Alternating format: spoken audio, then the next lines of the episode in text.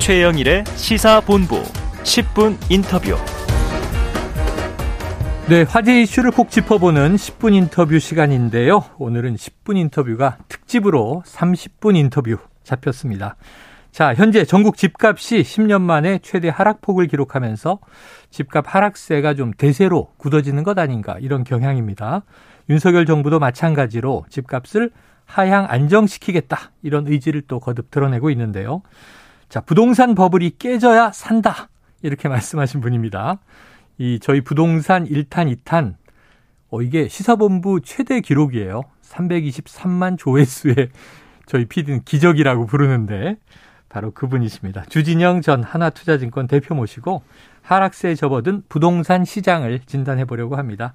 주진영 전 한화투자증권 대표 나와 계십니다. 어서 오세요. 네, 안녕하세요. 자, 저희가 일 탄 때는 버블이 깨져야 산다, 이렇게 말씀하셨고, 그리고 또 두 번째는 이 금리 인상 때문에 집값이 하락하는 거 아니다, 이렇게 얘기하셔서 좀 많이 보도되는 내용과는 다른 시각으로 분석을 해 주셨어요. 오늘도 기대가 되는데요. 자, 바로 얼마 전입니다. 추경호 경제부총리와 원희룡 국토교통부 장관도 집값 하향 안정화가 필요하다, 이건 좀 어떤 의미로 보셨습니까? 음.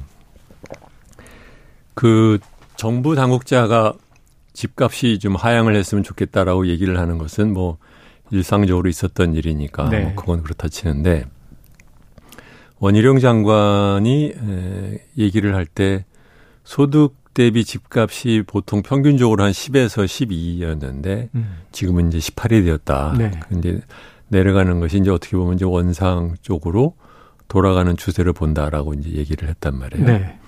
저는 이제 그 말을 어떻게 듣냐면, 이제 많은 사람들은 이번 정부가 뭔가 또 좀 어, 해주기를 바라는데 음. 정부로서는 내려가는 것을 보고 용인하겠다, 라는 뜻으로 들었어요. 아, 네. 뭔가를 적극적으로 행위를 해서 네. 억누른다기보다는 내려가는 걸 막으려고 뭘 하지 않겠다. 자연히 내려가는데 음. 놔두겠다. 네. 네. 그런 뜻으로 저는 들었습니다. 야, 사실 문재인 정부는 잡으려고 그렇게 애를 썼는데 못 잡아서 문제가 됐던 거잖아요. 음.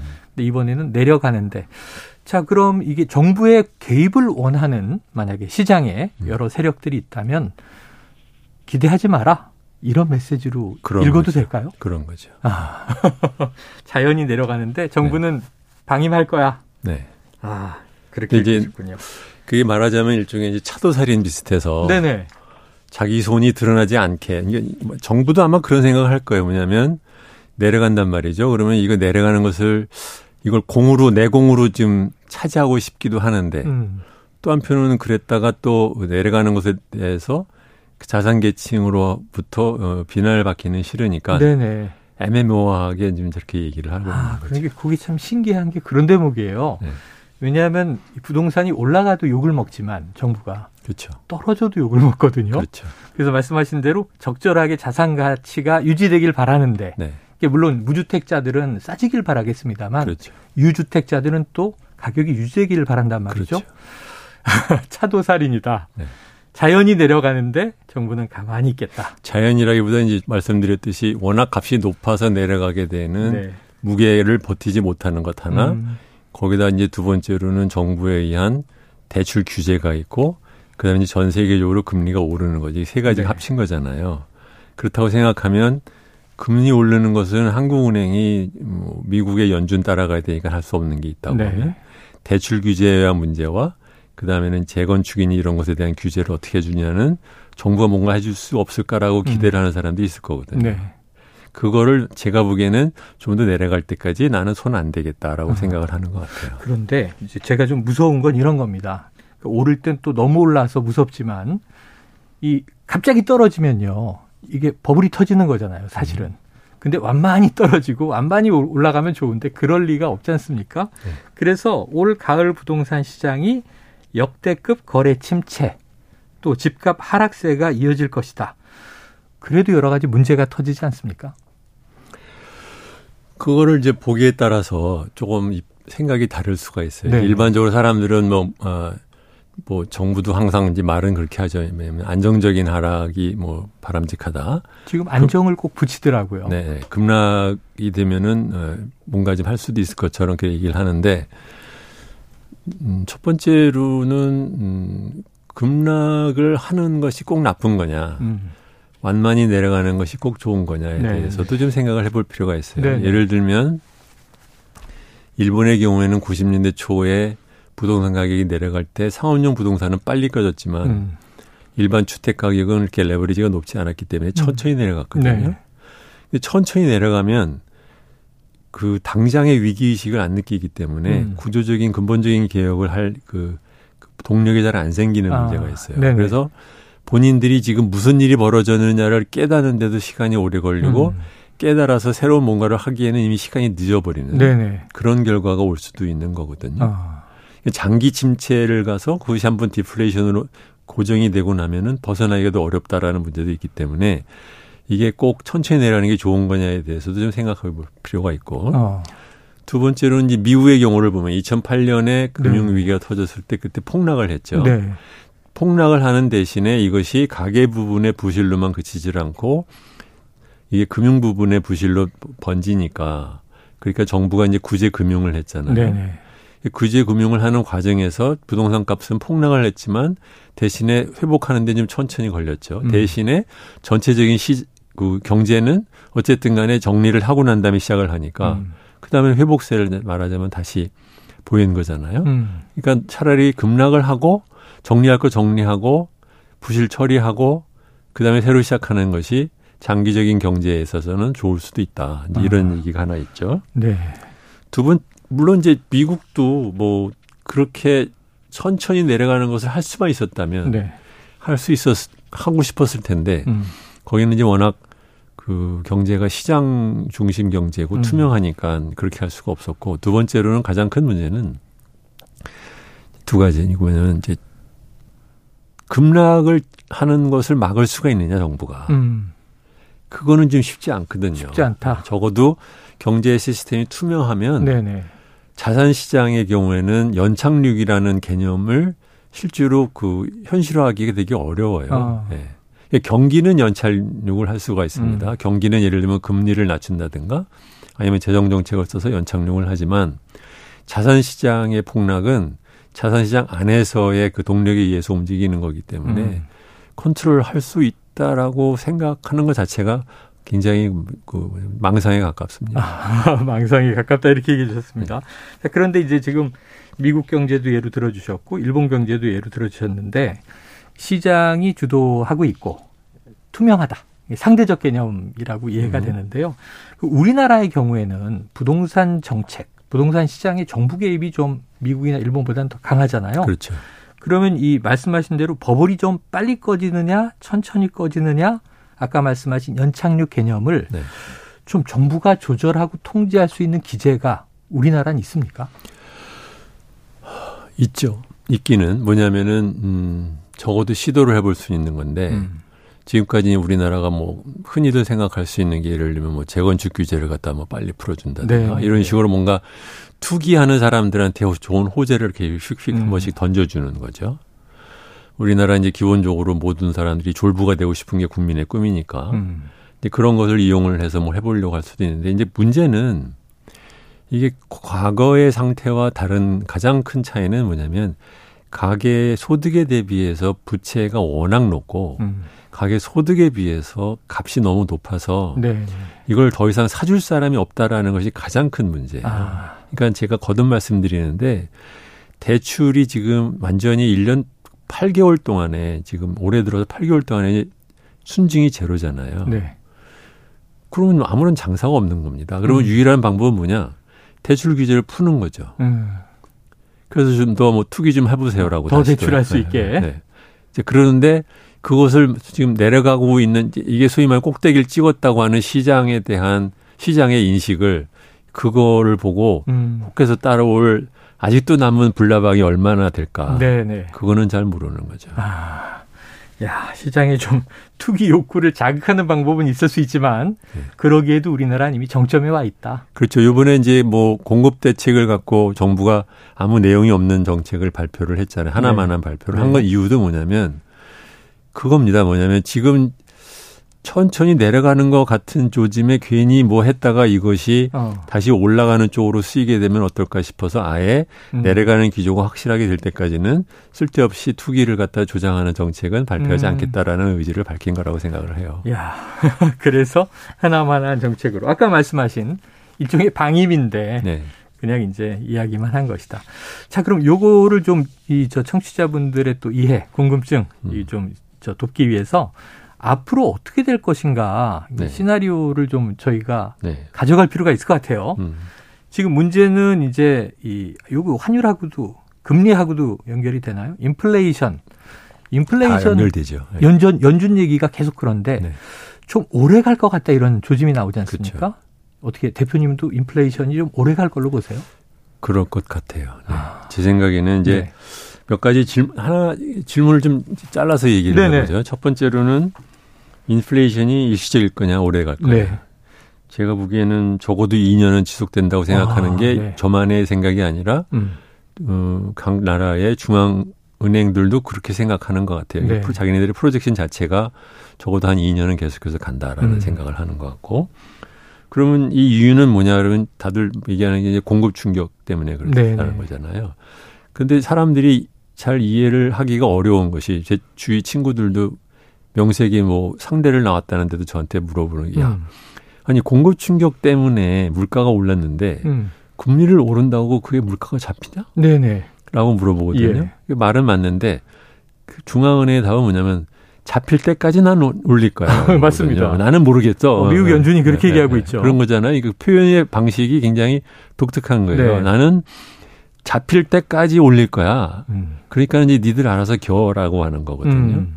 근데 이제 사실 투자자들은 연준이 저러다가 막상 경기가 꺾이면 겁나가지고 음. 뭐 하지 않을까라고 생각을 하는데 거기에 대해서 지금 연준은 계속해서 어, 너 나 우습게 보지 마라고 지금 계속해서 발언을 하는 이유도 그런 것이죠. 그렇기 때문에 그 금리를 올리는 것은 적어도 당분간 할 것 같고 네. 그다음에 한 나라만이 아니라 지금 모든 나라가 지금 올리고 있잖아요. 최근에 며칠 전에 캐나다 은행은 또 영 점 칠오를 또 올렸어요. 그 전에 일 퍼센트 올리고. 네.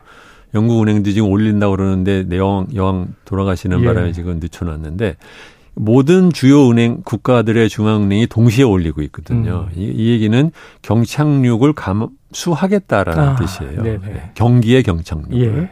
그러니까 제가 보기에는 어, 인플레가 비교적 잡힐 때까지 잘못하면 경기의 하락과 어, 그 인플레이션이 동시에 있을 가능성이 높다. 네. 그럼 이제 막상 경기가 경착륙을 하게 되면 그러면 중앙 정부는 조금 늦출 수 있어요. 근데 그렇게 음. 늦추면 뭐가 되느냐? 결국은 스태그플레이션이 온다는 음. 얘기죠. 그러니까 그것도 뭐 대단하게 좋은 시나리오는 네. 사실은 네. 아니에요. 자, 그래서. 그, 그러면 이제 경기가 이렇게 할 경우에 정부가 무엇을 할 수 있느냐. 아까 말씀드렸듯이 어, 금리를 다시 좀 낮춰주든가 음. 아니면 재정정책을 써야 되는데 네. 금리는 물 인플레이 잡는다고 올려야 된다고 예. 하고 재정은 그동안에 이천팔 년 이후에 그 선진국가들의 국가부채가 워낙 높아져 가지고 재정정책을 음. 더 강하게 쓸 여력도 많지가 않기 네. 때문에 그게 힘들 수 있다라는 음. 거죠.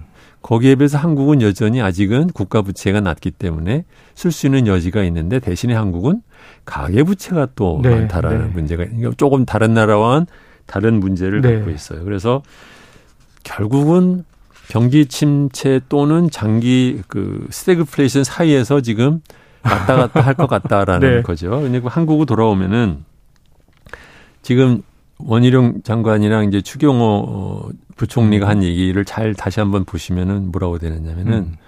가격이 내려가도 가계 부분은 어, 충격이 있겠지만 금융 부분은 엘티브이가 낮기 때문에 금융 부분으로 번지지 않을 거다. 음. 그 얘기는 무슨 뜻이에요? 가계 부분의 충격은 감수를 할 수도 있다라는 어, 뜻이잖아요. 네네. 그렇죠? 그러네요. 네. 그 금융 부분으로 넘어가지 않으면 된다라고 지금 아직은 좀 생각은 하고 있는 거예요. 네. 그러면 이제 결국은 가계 부분에 있어서 충격은 흡수를 하겠다라는 거, 그 또 뭐라 어떻게 생각을 했냐면 음. 지난 이 년에 걸쳐서 거래가 별로 많지도 않았다. 네. 그래서 소위 말하면 이렇게 그, 그 불화, 그 말도 안 되는 가격에 그 뛰어들어온 불나방의 숫자는 많지 않으니까 음. 이 전체적인 가계로는 큰 문제가 안 될 수도 있다. 이런 네. 식으로 얘기를 했어요. 음. 근데 사실은 그게 이 년만이 아니라 오 년을 걸쳐놓고 생각하면 여전히 예. 연간 한 팔십오조씩 빌렸다는 뜻은 그 빌릴 때 그 사람들이 그 집 사는 데 썼잖아요. 네, 네. 그럼 지난 오 년간의 집이 올라가는 과정에서 집값 올라가는 과정에서 돈을 들였던 사람들이 일차적으로 네. 손해를 보겠죠. 근데 음. 투자해서 손해보는 것은 손해보는 걸로 그냥 끝날 수도 있어요. 네. 뭐, 뭐 병가지 상사 또는 투가지 상사라고 할 수도 있으니까. 네. 문제는 이제 자기 소득에 비해서 그렇죠. 부채 비율이 높은 사람은 어떻게 할 거냐. 네. 그게 문제인 거죠. 야, 디에스알은 이제 적용하는데 네. 한다고 하는데 그것도 차 떼고 포 떼고 그렇죠. 하지 않습니까?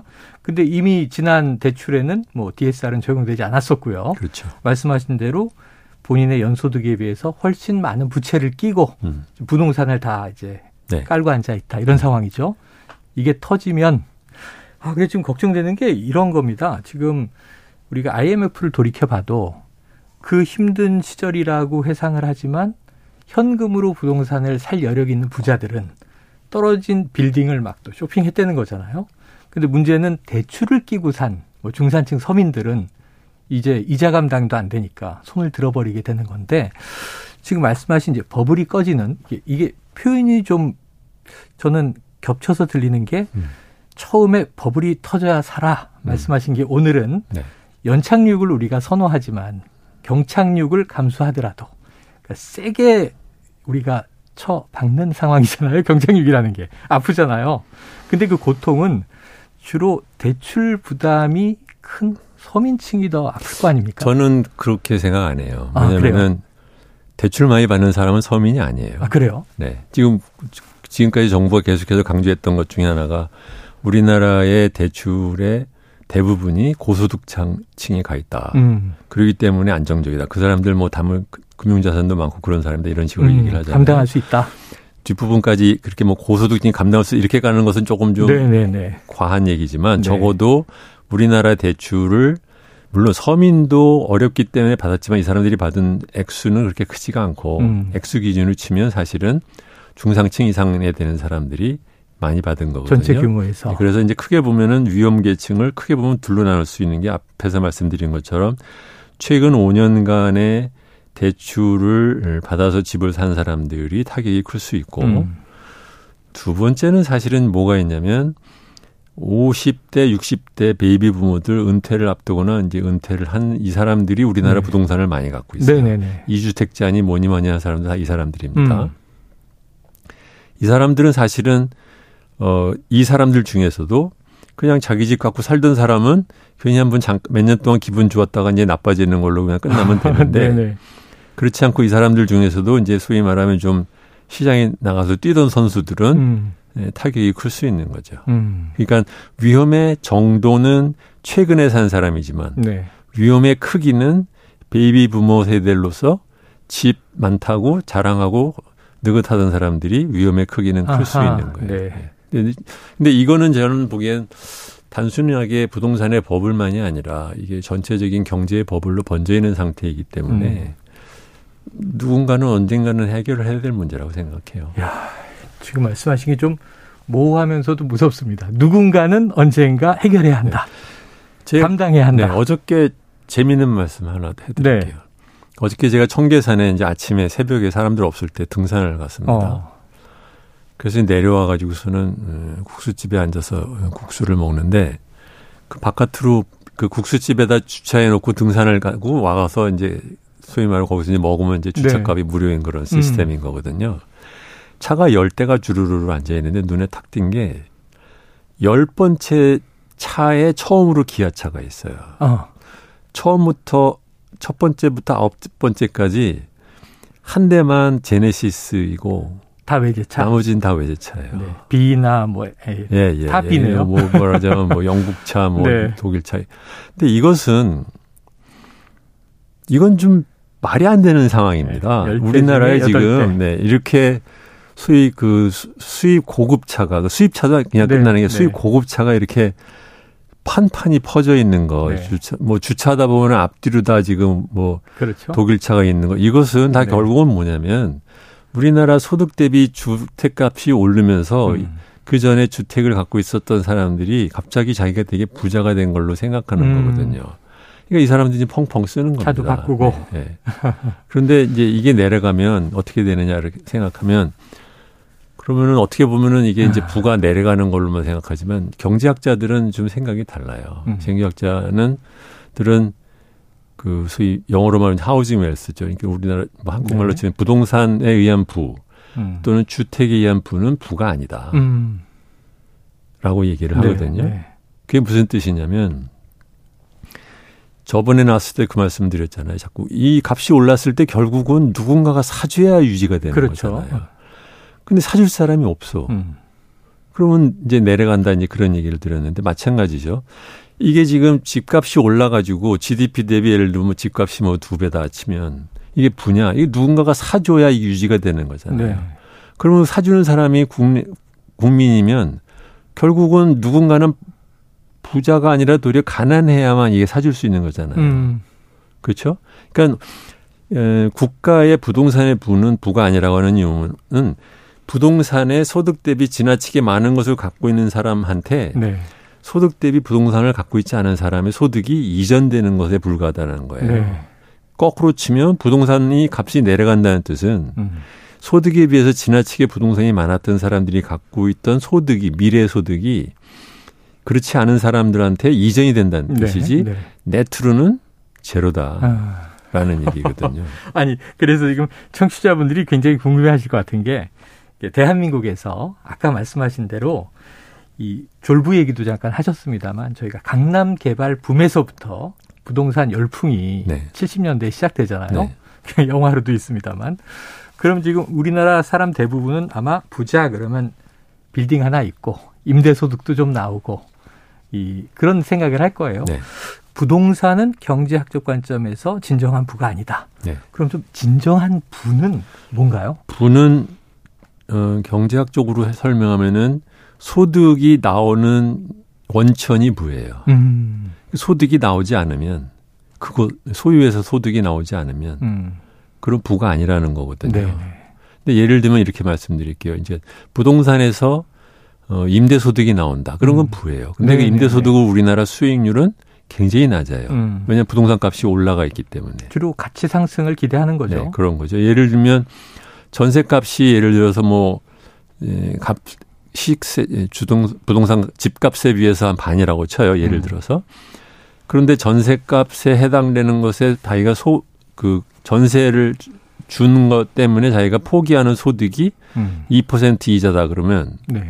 그러면은 백이라는 집에 대해서 오십만 넣는데 오십에 이 퍼센트만 토, 손해를 본 거니까 실제로는 네. 임대소득료가 일 퍼센트 나온다는 네. 거잖아요. 네. 거기까지는 소득인데 나머지는 음. 소득이 아니라는 음. 거죠. 알겠습니다. 아, 이 정의를 딱 기억해야 되겠네요. 소득이 나오는 원천이 부다. 이렇게 오늘 정의를 해 주셨습니다. 우리 부동산 하면 가격, 가치 상승 이런 거 생각하는데 차라리 임대를 주고 정당하게 여기서 세를 받으면 그거는 부다. 소득이 나오는 건. 네. 주식 이런 거는 부가 될 수 있겠네요. 그렇죠. 그러니까 가, 가장 큰 차이가 그런 거예요. 뭐냐면은 부동산 땅이나 집은 수출이 안 돼요. 음. 우리끼리 씹어 먹어야 돼요. 네네네. 네. 우리끼리 안에서 도는 거예요. 네. 그러니까 어떻게 보면 폐쇄된 시스템이죠. 음. 주식은 다른 나라 사람들이 사절, 그렇죠, 사가잖아요. 그렇죠. 네. 그리고 주식에는 거기서는 나중에 계속해서 이익이 나지 않습니까? 음. 그러니까 이익이 얼마나 나는 기업을 사느냐가 중요한 거랑 마찬가지로 에이. 임대소득료가 얼마나 나는 부동산을 얼마에 사느냐가 중요한 것이죠. 음. 근데 임대소득이 제대로 나지 않는 거를 갖다 놓고 나는 부자야. 그 누군가 사줘야 되는데 음. 그것도 우리나라 국민이 네. 국민 전체적으로 치면 빵이라는 얘기죠. 야, 말씀하신 대로 내다 팔 수 있는 물건도 아니고 네. 고정 땅에 고정돼 있는 거에 누군가 와서 사줄 때만이 거래 대상물이 될 수 있는 겁니다. 그렇죠. 근데 지금 거래 절벽이 된다면 이건 하락할 수밖에 없고 네. 하락하고 뭐 이제 결국은 공급과 수요가 맞지 않으면 점점 더 팔리지 않고. 그렇죠. 그러니까 이제 부모 세대는 네. 열심히 자기만 혼자서 네. 부자가 된 줄 알고 기분 좋아하지만 음. 자식 세대들은 그 집을 살 돈이 없으니까 네. 애를 안 낳는 거와 마찬가지로 결국은 자식 세대가 부모 세대의 그 집을 사줘야 되잖아요. 음, 그렇죠. 근데 자식 세대는 돈이 없어. 그렇죠. 그럼 누가 사줄 거예요? 다 부모님 돈인데. 네. 돌고 돕니다. 그렇죠. 네. 야, 지난번 첫 번째 일 탄 때 나오셔서 제가 좀 어이 충격입니다 그랬더니 버블이 터져야 우리가 산다. 자, 그럼 대표님 그거를 제가 계속 곰곰 생각을 했어요. 버블이 터지면 우리는 어떻게 살아남을 수 있습니까? 다른 나라 정상 국가들처럼 사는 거죠. 음. 네.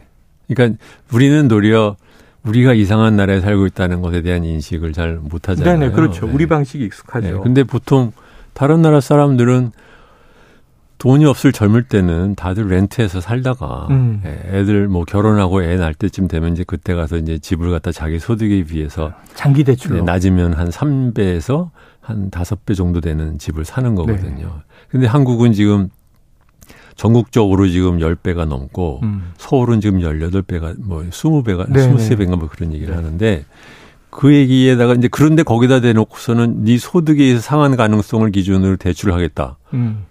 그럼 지금 같은 사태가 음. 딱 신용 경색이 그냥 확 생기는 겁니다. 그러니까 네. 이게 저는 사실은 그래서 우리나라의 디에스알 대출의 규제를 지금과 같은 상태를 과연 얼마나 유지를 할 수 있을지. 저는 지금 요새 거래가 지금 거의 없다고 네네. 하지 않습니까? 이것도 굉장히 다른 나라에서는 없는 현상인데 음. 이거 역시 어떻게 보면 신용 경색에 의한 음. 현상일 수도 있다. 그런 생각을 좀 해봐야 확실하지 않은데. 돈을 동원할 수 없으니까요. 네. 가격은 비싸고. 가격은 비싼데 누군가는 그러니까 사는 사람도 네.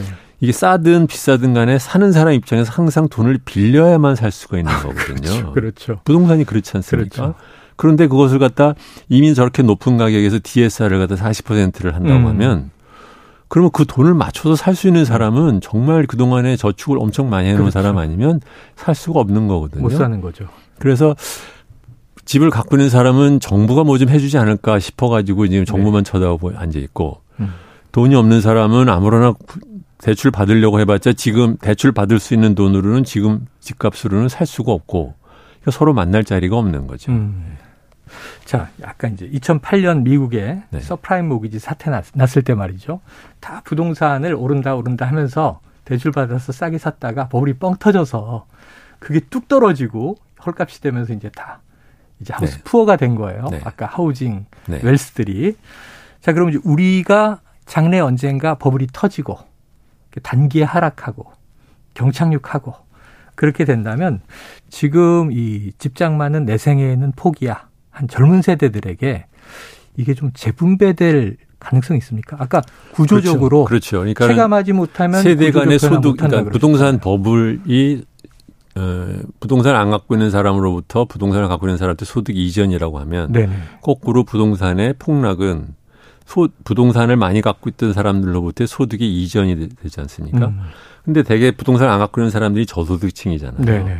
그 얘기는 그 사람들이 갖고 이 그러니까 부동산이 내려옴으로써 이 사람들이 전체적으로 소비할 수 있는 여력이 커지기 때문에 음. 경기도 더 좋아질 수도 있고 아. 그런 면이 있는 거예요. 이게 어떻게 보면 그렇기 때문에 빨리 폭락하고 다시 정리하고 네. 다시 시작하는 것이 국가 전체적으로는 네. 장기적으로도 좋을 수도 있다. 그런 아, 얘기입니다. 처음에 말씀하신 완만하게 떨어지는 게 체감 효과가 없어서 일본처럼 깨달았을 때 늦을 수도 있다. 그렇죠.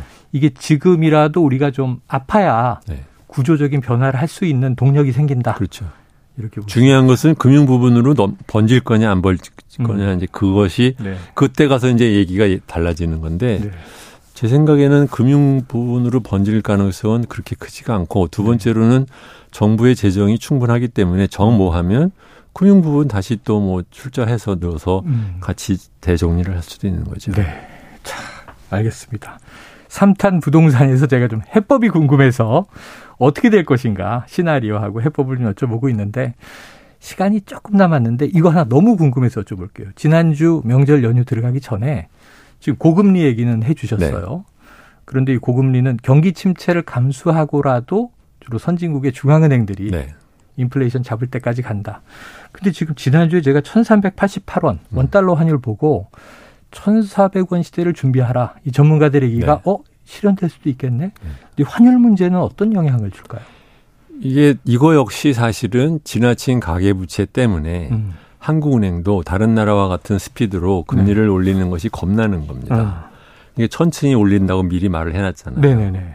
그 얘기는 뭐냐면 두 가지가 있는데, 하나는 나 올리긴 올릴 건데 천천히 올릴 거니까 준비해서 정리할 수 있는 사람들은 빨리 좀 정리 좀 해다오라는 어, 말을 해주는 거고. 호소하는 거군요. 네. 또 한편은 천천히 올린다는 것이 시장한테 이제 알려졌기 때문에 어 그래? 그러면 금리가 다른 나라보다 낮겠네? 네. 싶으니까 환율이 올라가는 거예요. 아하. 그러니까 이 환율이 올라가면 그럼 수입 물가가 올라가잖아요. 네네. 그럼 다시 인플레이션이 또 영향이 오겠죠. 네, 그렇죠. 그 인플레이션이 오래 가겠죠. 음. 그에게는 금리는 천천히 올리지만 오른 상태가 더 오래 가는 효과를 가져올 수도 있는 거죠. 음. 그래서 말씀하신 대로 지금 한국은행은 미국과 금리 역전되면 뭐 외국인 투자 빠져나가지 않느냐, 불리하지 않느냐 계속 보도에서 나오는데도 역전도 감수하겠다는 입장이잖아요. 그런데 환율이 지나치게 오르면 네. 한국은행도 조금 생각을 다시 할 겁니다. 속도를 내거나 네. 빅스텝을 하거나. 그렇죠. 그래요. 자, 청취자 궁금증이 하나 더 들어왔습니다. 인플레이션 얘기를 하다 보니까 딱히 이제 딱 맞지는 않지만 미국이 최근에 그 바이든 대통령이 서명한 인플레이션 감축법이요. 네. 이게 지금 우리 우리나라 자동차 업계가 타격이 크지 않습니까? 우리나라 경제 이것 때문에 망하는 거 아닌가요? 전기차도 그렇고. 요건 어떻게 보세요? 전혀 아니죠. 전혀 아니다. 네. 괜찮습니까? 네. 아니, 뭐, 현대자동차 조금 손해본다고 해서 뭐 큰 문제가 있겠습니까? 네. 두 번째는 현대자동차 지금 주가를 보세요. 음. 별로 안 움직였어요. 아. 네. 그렇게 우리나라 그, 저, 언론들 침수봉대 이렇게 떠드는데 이렇게 같이 따라다닐 필요 없다고 네. 생각합니다. 자, 청취자 여러분, 너무 크게 걱정하지 않으셔도 되겠습니다. 자, 청취자 김성수님, 주진형님, 정말 알기 쉽게, 알기 쉽게 잘 설명해 주셔서 감사합니다. 자, 이말숙님, 속이 다 시원한 사이다 말씀 너무 고맙습니다. 코코님, 정말 알기 쉽게 설명해 주시는 주 선생님 흥하세요. 앞으로 자주 출연해 주시고요. 또 공공삼사님 지금 이 방송 듣느라 목적지에 도착했는데도 차에서 못 내리고 있습니다. 자, 우리 청취자들 이런 경제 상황에서 어떻게 개인 전략을 좀 잡을지 조언 한 말씀 끝으로 해 주시죠. 빚 너무 많이 진 사람들은 빨리빨리 최대한으로 네, 갚으세요. 빚을 털어라. 이럴 때 부모님 등쳐서 빨리 갚는 게 좋습니다. 아, 야, 이럴 때 부모님 등쳐서 추석 명절 지나고 부모님하고 헤어졌는데 또 전화 드려야 되나요? 기분 좋게 올라왔는데. 그럴 부모님이라도 있으면 네. 좋고. 아, 그럴 부모님이라도 계시면 네. 다행이다. 네. 알겠습니다. 아유, 오늘 저 추석 특집 주진영 대표님과의 삼 탄 시원해하시는 분들이 많으시네요. 주 대표님 오늘 보내드리면서. 노래 한 곡 듣고 주 대표님은 보내드리도록 하죠. 자, 샵의 스위티 나갈 거고요. 지금까지 주진영 전 한화투자증권 대표였습니다. 오늘 말씀 고맙습니다. 네, 안녕히 계세요.